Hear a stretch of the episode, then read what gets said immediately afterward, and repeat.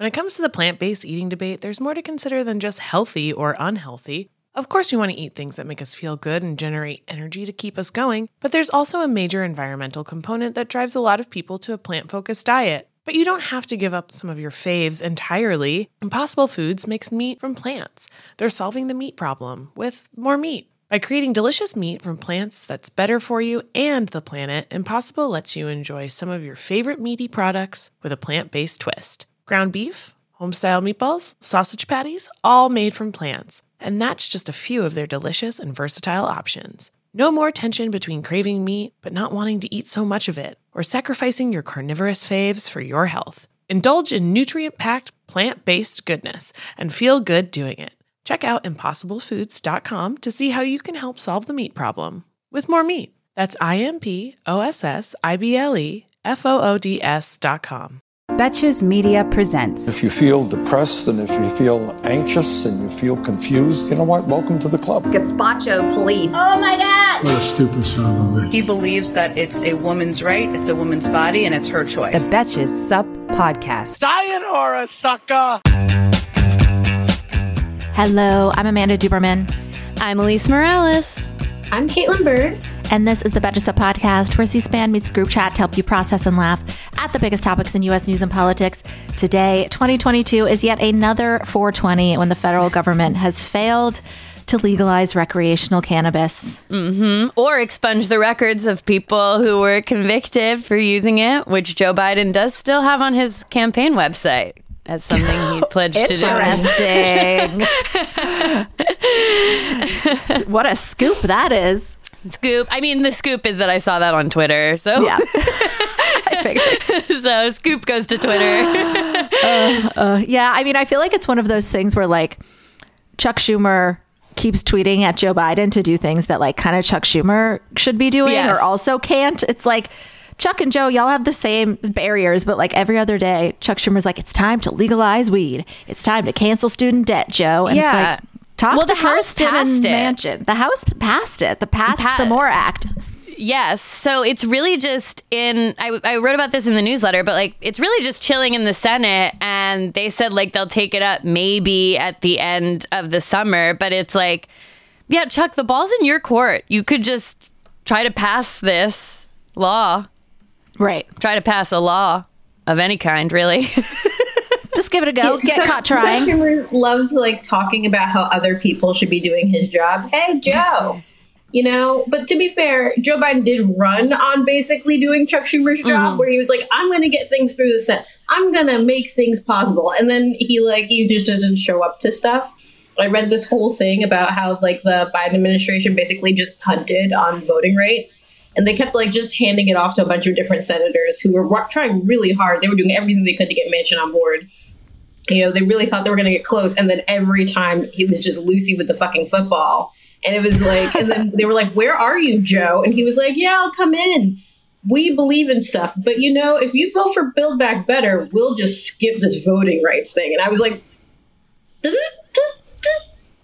So yeah, he's he's been doing it. I don't know.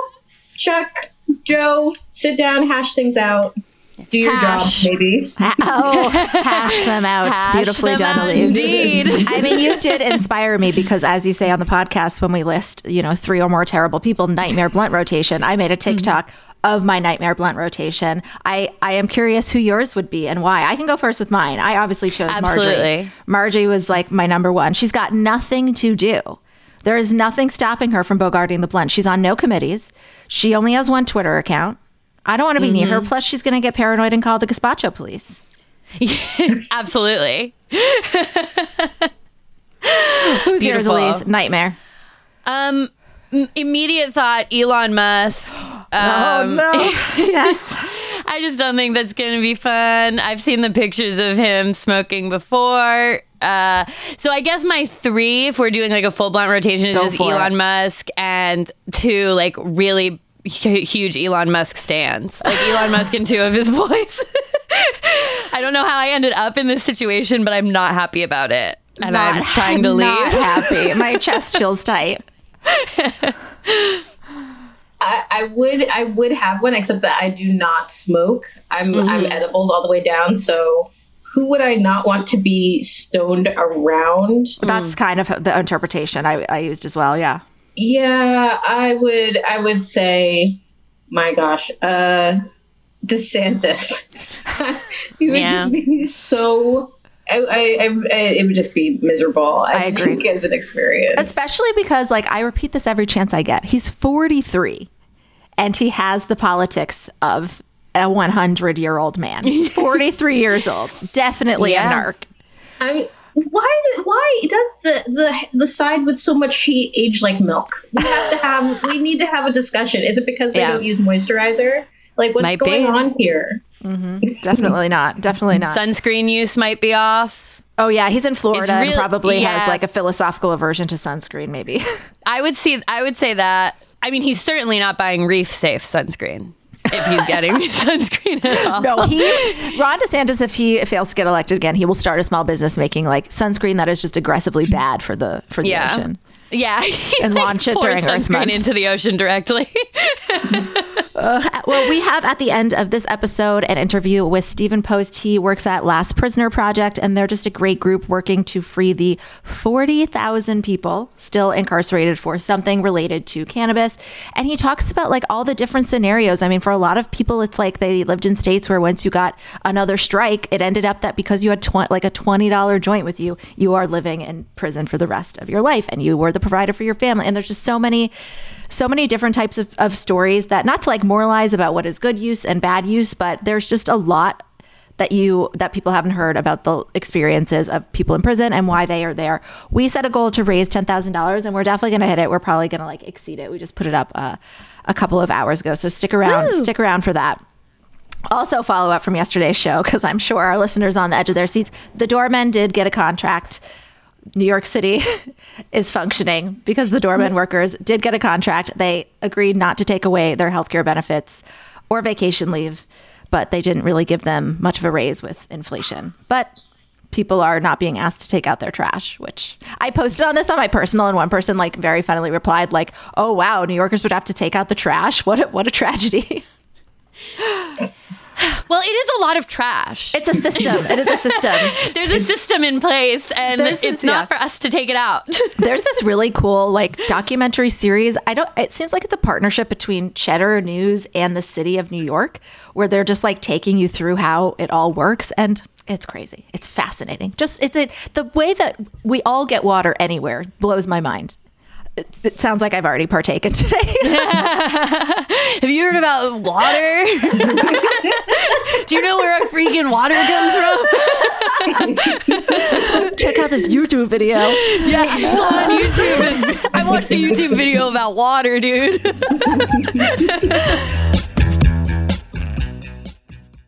Hey, American Fever Dream listeners, I'm here to tell you that there is no reason to panic the next time you're searching for the perfect gift. Now you can use gift mode on Etsy. Gift mode on Etsy is here to take the stress out of gifting so you can find the perfect item for anyone and any occasion. It's easy. Just tap or click gift mode on your Etsy app or Etsy.com. Then answer a few short questions about who you're shopping for and what they like, and gift mode instantly gives you curated gift ideas based on hundreds of personas. Now it's simple to find gifts made by independent sellers for all the people in your life.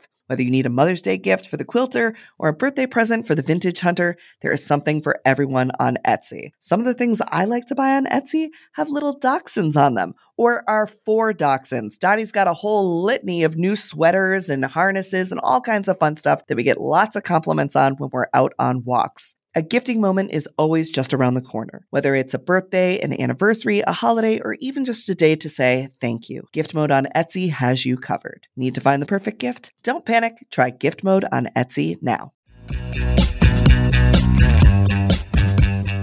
All right, we have a couple topics today.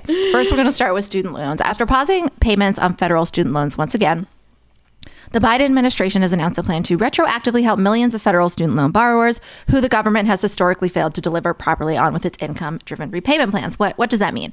So, the department estimates that the changes are going to result in immediate debt cancellation for 40,000 borrowers who will now qualify for public service loan forgiveness. It's making a lot of changes to this process. I read through them all, NPR outlined them all, and they all just sounded like mathy and maybe not worth listing out, but if you are potentially impacted by this, I would definitely definitely look into it. But by the end of March, more than 700,000 of the 43 million federal student loan borrowers had to see their outstanding debt discharged under President Joe Biden's plan. So that totaled more than 17 billion dollars in relief. Of course, canceling them seems like what they're what they're moving towards. It seems like they're finding a way to cancel as much debt as possible and I would just remind them that canceling it is an option. Yeah. I mean, yes, I'm. I don't want to like shake a stick at forty thousand people. Like, yeah, seventeen not, billion dollars is crazy. But, that's it's yeah. a lot. But part of me is kind of always like, is he saving it for right before the midterm? I know. Yeah. is that what we're looking at? I don't know. Yeah it, it would be very sloppy to do so because I mean you it's not going to be like a flip that switches for a lot of people. Yeah. It's you know like waiting longer like you want to for for an accomplishment to like hit the the political bloodstream you have to like hype it you need to have people talking about it you need to have people you know demonstrating how their lives have changed because of it if you wait till october like yeah. sure you can get like a little bit of a boost but people have already kind of made their decision as to whether or not they're motivated enough to vote, all sorts of other stuff. Because I, I don't know if this is possible, but like as it turns out, most people don't give a fuck. I, I was very surprised by this. Like they don't pay attention to politics. yeah. Turns out, and they they they're going to be waiting. If you wait till last minute, they're just going to be like, oh, cool. So I'll feel this in six months. It's like, but, mm. would, but would that actually apply in student loan debt forgiveness? Because wouldn't it just be like, oh, great, I can keep on not paying, or like what particular, what in particular would take time to kind of like shake out to develop the messaging, to record ads with people saying how much this is going to change their life? I mean, it's it's huge. First of all, I mean, student loan debt is it's securitized. It's underneath a giant market. Oh, right. There's a lot of, of it. Yeah. yeah. No, our financial system um, apparently loves it. Addicted to debt and uh, securitizing debt. Joe's not just going to Venmo the Department of Education. Yeah. In order to make sure this is done properly and uh, you know doesn't collapse like a portion of the market, which shouldn't exist anyway, but it does. So you kind of have to be sure. It's like you're talking about over a trillion dollars. That's that's a lot of, of financial impact, which is good. It's good, but they should talk about it. I mean, there's so many people arguing on Twitter like no one cares about you know student loans. Like you guys are you're, you're a small fraction of you know Americans, and it's like well this is nothing to do with that. It's about how our we we keep asking people to mortgage their future, like literally mortgage size loans for their future. So if you have more oh, already have a mortgage on like your brain, you you can't buy one for a house. You can't get one for like other things you'd like to do. You can't live a life. You can't participate in society if everything you you do has to be paying off the mortgage to get educated like that's what stresses people out makes it impossible for people to go to college because they're sitting there thinking well there's no point and then everything requires a bachelor's now for like being a receptionist which doesn't make any sense. The, the skill set there has nothing to do with a bachelor's degree. Mm-hmm. and taking on thousands of dollars in debt so you can answer phones all day is a, a waste of everybody's time so, you know, you can just talk about it that way and then, you know, ease the markets in for this this one. Mm-hmm. Yeah. If we do it, I just hope we also revisit. It's just like other countries treat education like a more public good. And it's just like, it seems like a racket. Like, let's also address why these schools are asking us for 50 grand a year. That's wild. We got it. They can't be doing this anymore. Yeah. I, and it's also like, again, Biden can cancel the loans that the government has something to do with, but there's still the massive issue of privately held student loans, which are like really crushing and uh, really harmful to a lot of people. Mm-hmm. Yeah. Yeah. I mean, one of the big changes that they could make, and this would be huge, would be allowing student loan debt to be discharged in bankruptcy without penalty. If you it's could, the only one that can't, right? that is that is the big rule change that would ultimately because that's what maintains the entire market. The fact that you you are responsible for loans as a teenager before your brain has developed. Yeah. you can't cancel. You can't leave. There's no way to avoid them. You have to make payments. Doesn't matter if you have bankruptcy. Doesn't matter if you die. There are people who get like student loan bills for their their their children who have passed away. God. This is it's it's it's not logical. You gotta create like a space for people to discharge their debt if it's acquired, you know, at least five years ago or something like that mm-hmm. in bankruptcy, and give them a, a no penalty on on their credit reports. Yeah, it seems crazy Yeah. that we won't let, you know, loans that people agreed to when they were teenagers, but like people that like whole businessmen can be like, eh, it didn't work out. yeah, yeah, exactly. So can you take care of this? I mean, isn't Purdue Pharma literally declaring bankruptcy now so they don't have to pay people in the opioid epidemic? Like, come on now. yeah. Oh, yeah, you can do whatever you want in corporate bankruptcy. There's so many ways to get out of things. You don't even have to fully dissolve your company. You can literally declare bankruptcy just to discharge all of your debts, Yeah. handle all of that, and then stay incorporated and rebuild the business. And you're like, Yeah. So I know what I was reading the like bankruptcy filing or article about it for Brother Jimmy's um, in New York City, and the owner partially blamed um, like the failing performance of the New York Knicks because people weren't going to Madison Square Garden and frequenting and frequenting the Brother Jimmy's there. It is very New York to just blame the Knicks. It was it was gorgeous, and I said it out loud to, to my, my fiance, who's a lawyer. Like, isn't this silly? And he was like, I mean, he's explaining the factors that made him not be able to make. But I was like, all right, I got to get into business, I guess. If you can just blame the Knicks for your failing to uh, be profitable. We all know your hair and skin can sway your mood and impact your day in ways you can't underestimate. Sometimes what starts as a bad hair day quickly turns into a bad everything else day. I'd never found beauty products that really understood my needs, but ever since I switched to custom hair and skin routine with Prose, I've noticed so many benefits. Healthier hair and skin, yes, but beyond that too. Since I started using Prose, I've noticed consistently healthy hair. Even with all I put it through with the heat tools and the hairsprays to get this pompadour sky high, it smells great, it looks fancy on the shelf, and I like that it has my name right on it. This formula is made for V. Prose is made for people, not hair and skin types. Personalization is rooted in everything they do, from their in depth consultation to their made to order model. From millions of possible formulas, only one is uniquely yours or mine.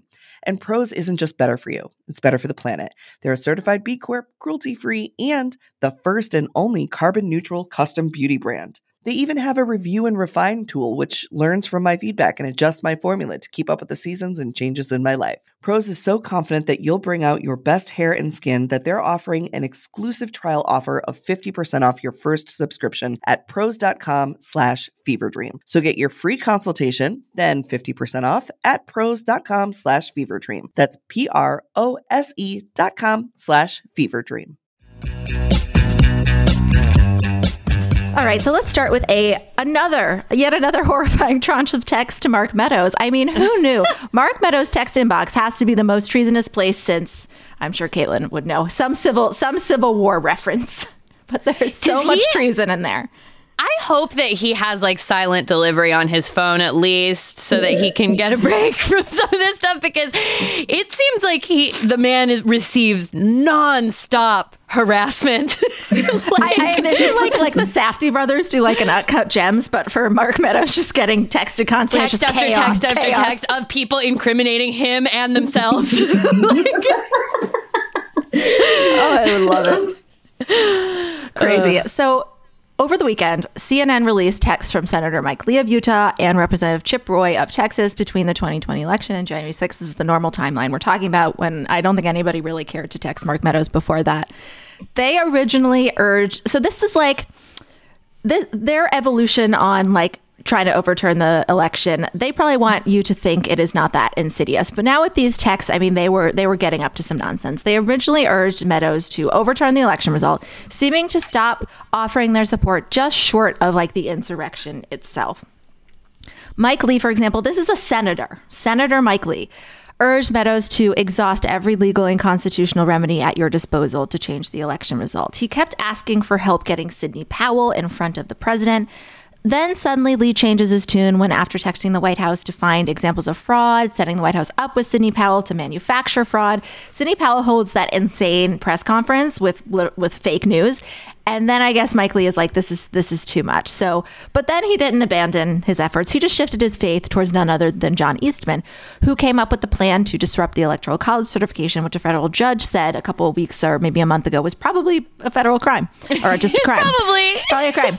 Lee was in favor. This is what is crazy to me the way this man justifies this to himself or seems to. Lee was in favor of states proposing an alternative slate of electors approved by their state legislatures. He kept he himself was calling the states trying to make this happen. He kept saying in these texts, "We need to find a quote legitimate alternative slate of electors," which is double oxymoron. I mean, if Biden won the state, there was not going to be le- a legitimate slate, alternative slate of electors. As I was yeah. doing this outline, I just hate that the term alternative slate of electors is now a phrase in the American consciousness because, like, that's never, that should never have been a thing we even thought about. All right. He backed off this when no states proposed alternative electors. he was calling them all day and night. Embarrassing. Ugh, sorry. Sorry, Mike. Read the room wrong. yeah. I guess the voters want their. I guess we're just going to honor the will of the voters. Eventually, Lee was texting Meadows that he was like, "Shit, this isn't going to go well. Like, no senator can object to the election result if the White House couldn't pr- provide any legitimate examples of voter fraud." Um, just a quick aside here. North Carolina state authorities are currently investigating Mark Meadows for voter fraud or for something fraud. He is he they're investigating for him for where he registered. They're looking. He was registered in like North Carolina, but might have voted, but voted most recently in Virginia. What's sketchy is that Mark Meadows, former congressman from North Carolina, he claimed he registered at a mobile home an address there. But the New York Times discovered he doesn't have a mobile home. And like people have been there and like Mark Meadows is like a fancy guy. He he just people are like he doesn't he does not live there. So mm-hmm. now North Carolina is trying to figure out why Mark Meadows was appearing to attempt to vote. I couldn't I don't think he voted there. We'll we'll learn more, but they're they're looking they're looking into it. So the insidious thing about what Mike Lee is doing now, and Chip Roy is sort of like step for step with him along this whole thing. So I'm just going to talk about Lee. Mike Lee has claimed that he only learned about the plan to disrupt the certification days before the election. That's that's a lie. That's about when he started being like, "Oh, I don't think this is going to like actually work out day of," but he pursued this. Lee and Roy both voted to certify the electoral results in favor of Biden. And I remember, like I just said, he was like, nobody's going to do this. We know now that more than 100 of their GOP colleagues in both the House and the Senate did not vote for that. And after the violence, Chip Roy, I just thought this was funny, texted Mark Meadows to fix this now it's very funny. Also, like in the middle of the riots, detect like Mark Meadows can't do anything. about the mob that attacked the Capitol. like he can't even get Trump to do stuff. Like Sir, what do you mean? I, I ordered a, a, a, an insurrection, and bizarrely, it, it got here. yeah. It's it's actually way too hot. I you got it here way too fast. I I I would. I ordered a different type back? of coup. Yeah. I mean, this, I mean, I think that Mike Lee and Chip Roy would probably love for people to think that they backed off right before things became dangerous and things became sedition. But I think it seems if you read through everything that they did and the role that they played, things escalated because of the ideas that they were promoting.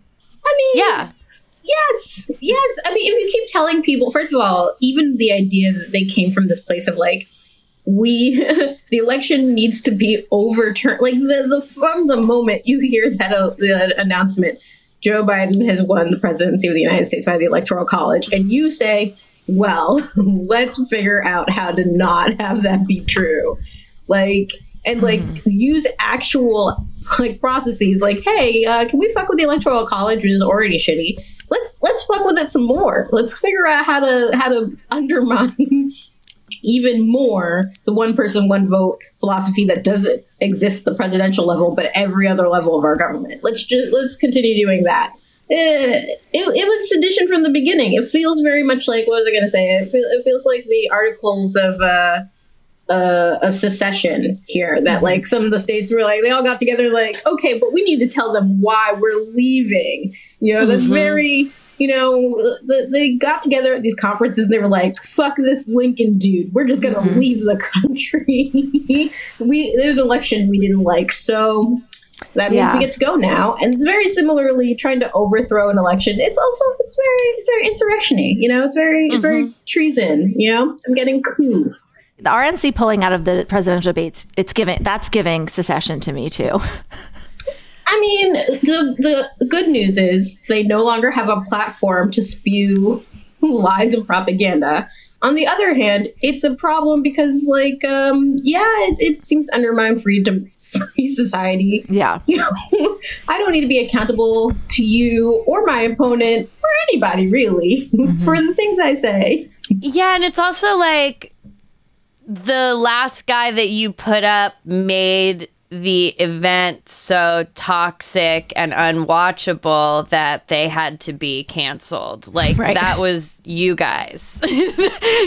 you we couldn't even continue doing them last time because your guy was un unrestrainable. he, could, he could not agree to any terms. He almost purposefully gave people COVID. like that was y'all. And then they're like, the committee on debates is not doing a good job. I'm like,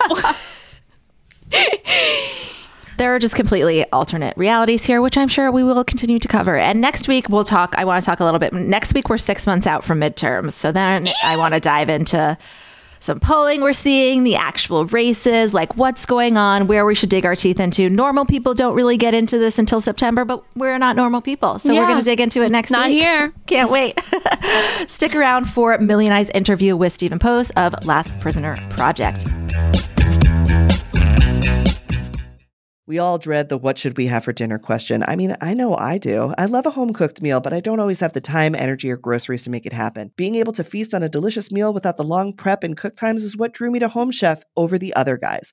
Home Chef's meals are effortless, so I can spend less time trying to be Top Chef and more time watching it. Home Chef provides fresh ingredients and chef designed recipes conveniently delivered to your doorstep to simplify your cooking experience. Whether you prefer classic meal kits with pre portioned ingredients and easy instructions, speedy recipes ready in less than 30 minutes, oven ready kits with pre chopped ingredients, or quick microwave meals that assemble in minutes, Home Chef has you covered for delicious meals without the hassle. Home Chef has over 30 options a week and serves a variety of dietary needs, so you never have to worry about what to make ahead of time. Not only is it convenient, but it's economical too. Home Chef customers save an average of $86 per month on groceries. For a limited time, Home Chef is offering our listeners 18 free meals plus free dessert for life and of course free shipping on your first box. Just go to homechef.com slash feverdream. That's homechef.com slash feverdream for 18 free meals and free dessert for life. You heard that right.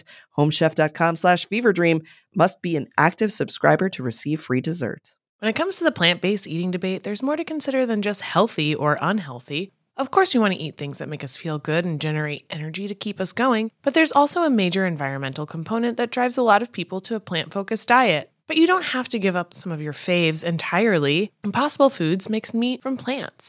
They're solving the meat problem with more meat. By creating delicious meat from plants that's better for you and the planet, Impossible lets you enjoy some of your favorite meaty products with a plant based twist. Ground beef, homestyle meatballs, sausage patties, all made from plants. And that's just a few of their delicious and versatile options. No more tension between craving meat but not wanting to eat so much of it, or sacrificing your carnivorous faves for your health. Indulge in nutrient packed, plant based goodness and feel good doing it.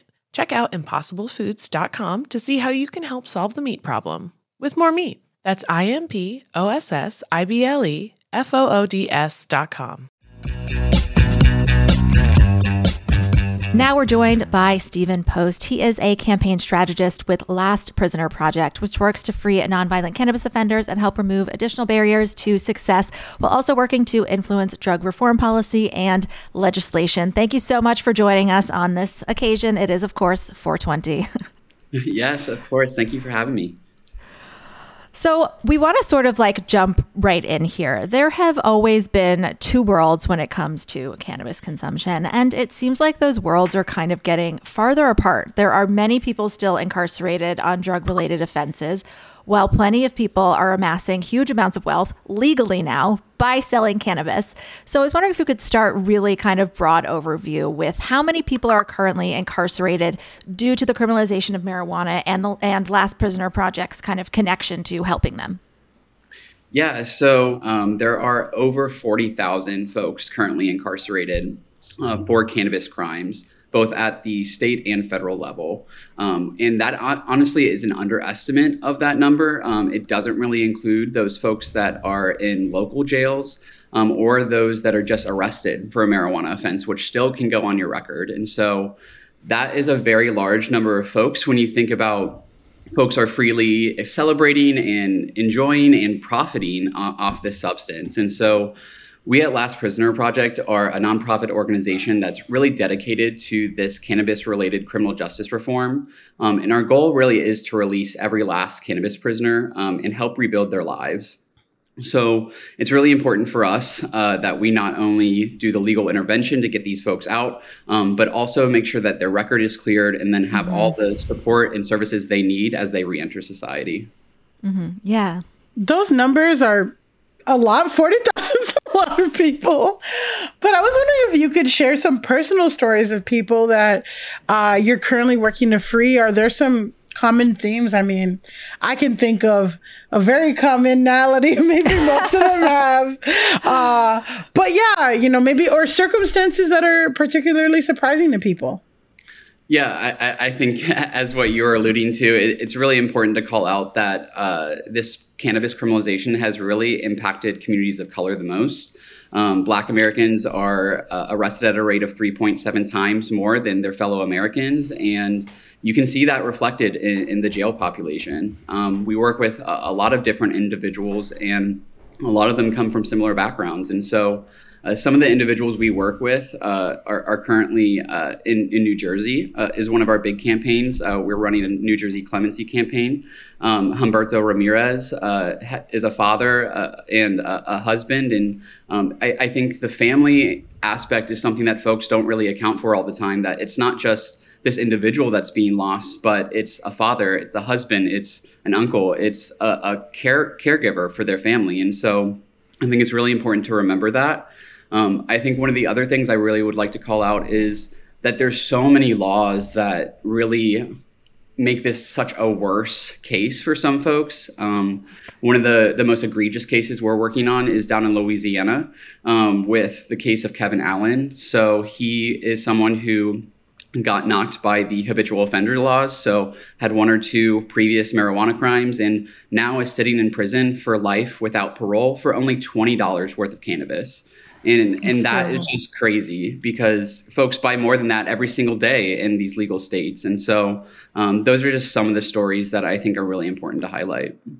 Yeah and i mean i think it's the new jersey thing is like you said you were working on it because they're it's going to be legalized on which major fail 421 oh, 20 no. it's going to be legal on 421 so i'm sure nobody like- in new jersey will be partaking tomorrow. Not a not a one.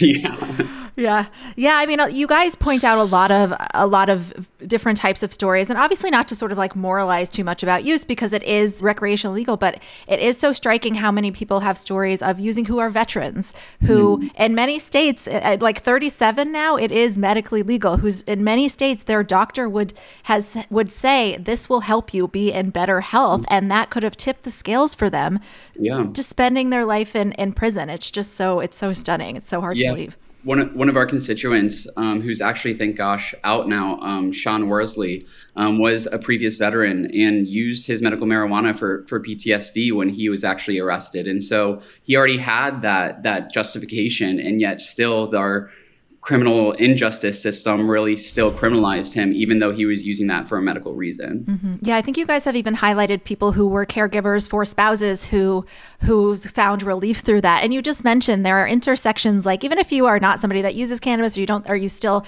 maybe are unsure about the laws, like it hits every intersection of so many communities that are already marginalized can really it can just be compounded. So mm-hmm. we know that federal lawmakers are considering legislation on legalization. I mean, it feels like they have forever. The House has already most recently did pass a bill to this effect. I'm curious in you guys' view, what would a bill legalizing cannabis at the federal level need to include in order to repair some of this damage? Because we know it's not enough just to say, okay, you can all buy this now and we're going to b- raise a bunch of revenue to build sports stadiums. Like there's got to be something else. We got to fix some of this harm.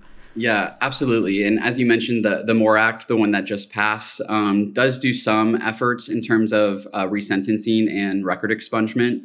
Um, and I know uh, you might be familiar with uh, Senator Schumer's uh, Cannabis Administration Opportunity Act, which was pushed to later this year. But I know a lot of folks are looking forward to that as well for some of these provisions. Um, but from our analysis so far, neither of those or, or, none of the federal bills that we've seen so far go far enough in terms of these resentencing and record clearance provisions. Um, what we really need to see is that these incarcerated individuals are released in a very timely fashion, honestly expedited. Um, we need to make sure that these resentencing processes are automatic. So instead of having a petition based or putting all these uh, unnecessary eligibility, eligibility criteria in place. Um, we really need to make it open and a, a swift process. Um, and I think it's really important for the federal government, especially, as well as the state governments, as they've been complicit in this, to invest as much time and energy into restoring the full freedoms of these folks as they've invested into criminalizing these folks.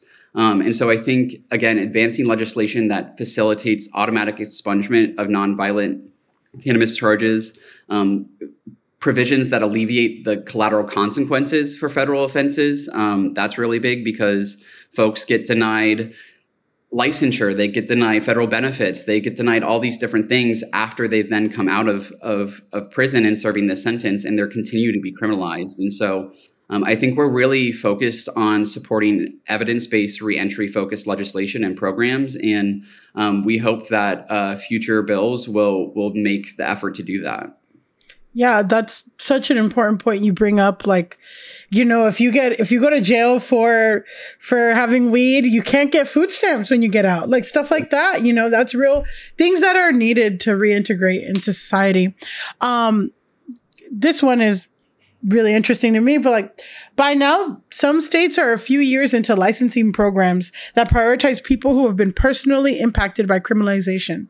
Tell us what lessons we've learned from these programs and how other states who want to restore some justice can set up small business owners for success. Yeah, so there's been a lot of different ways that different states have have done these programs, but um, Last Prisoner Project uh, doesn't necessarily do a lot of analysis of these social equity programs. Um, while we are supportive of their efforts to ensure that individuals from communities that are disproportionately impacted by cannabis prohibition do have that equitable access to employment and entrepreneurial opportunities in these new regulated markets. Um, our work is really focused on that criminal justice reform part of cannabis policy. But um, if you are interested in learning more about that social equity issue, um, we definitely encourage folks to reach out and support nonprofits like Minority Cannabis Business Association um, and Minorities for Medical Marijuana. But I, I, really would like to take this opportunity to kind of focus on that reentry piece as well. Um, so we really help a lot of these folks um, as they're coming out and, and coming back into society. Uh, be supported. Um, so we offer uh, reentry grants uh, that provide financial support um, for necessary supplies, family support, even education. Um, that's not just for those individuals coming out, but it's also for their whole families. Um, we also have just started our, our, new reentry partnerships program, which really connects a lot of these folks to those businesses. Um, so even if it's not maybe a license, um, what the work we're doing right now is trying to connect those folks to jobs so they can get that initial experience in, in the industry. Um, and so I think it's just really important for us to to remember that reentry services are, are a very necessary uh, and critically needed part of, of folks if they want to be able to to re-enter society in a, in a successful way and especially if they want to enter the cannabis space. Yeah. It's so powerful that like even if you are successful in freeing every the, the last prisoner there's still plenty of work to do because of just the consequences like millie said of going to jail one time of going to prison one time has a ripple effect on you and every part of your life and your family. Yeah, and you know, some, some I know New York State uh, has just like passed something where it's like you can get a license if you or your family, and I know we talked earlier about families, and just it really does impact. Obviously, it's like the ter- the caregivers taken away and all of that, but typically, like a lot of these prisons are out of they're in rural areas they're in other parts and like i know when my brother was in prison for marijuana like our family would have to pack up the car, drive five hours to see, you know, and, and we're privileged enough that that didn't like harm our, our, our finances to do that. But a lot of people don't have that privilege, you know? And mm. yeah, when they get out, it's like the same clothes. You're, you're kind of left in the middle of nowhere. So it's like, it's, one really cool that the licensing is happening in that way but another thing it's like it's really important about this these reintegration grants that's so awesome because it is an important part of getting someone back into and, and sometimes these licenses are like the only way that people are able to get jobs mm-hmm. especially if they're, they're they haven't done the expungement and stuff that y'all are working so hard to get so yeah i think yeah. that's really awesome do you know that you're awesome, Stephen? it's not just me doing this work. We got a whole we team. stand, Stephen. We stand, Stephen. we stand, Stephen. Um, I am very curious how you personally got invested or involved in this work, and then to continue from that, how can you know? I, as a enthusiastic cannabis consumer, feel very responsible to be part of the solution, but I'm sure our listeners who don't partake do as well. So, also just tell us more about what donations like go to and how else people can get involved. Yeah, I, I got involved at LPP as this is something that's been my passion for a while. Um, really? I grew up an urban high school and in a neighborhood and um, saw these disparities firsthand. Um, but it wasn't really until uh, college and, and my research that I was able to really focus on uh, cannabis and criminal justice reform, which I had very great opportunities along the way. And I'm just very gra- grateful to be able to work here at Last Prisoner Project.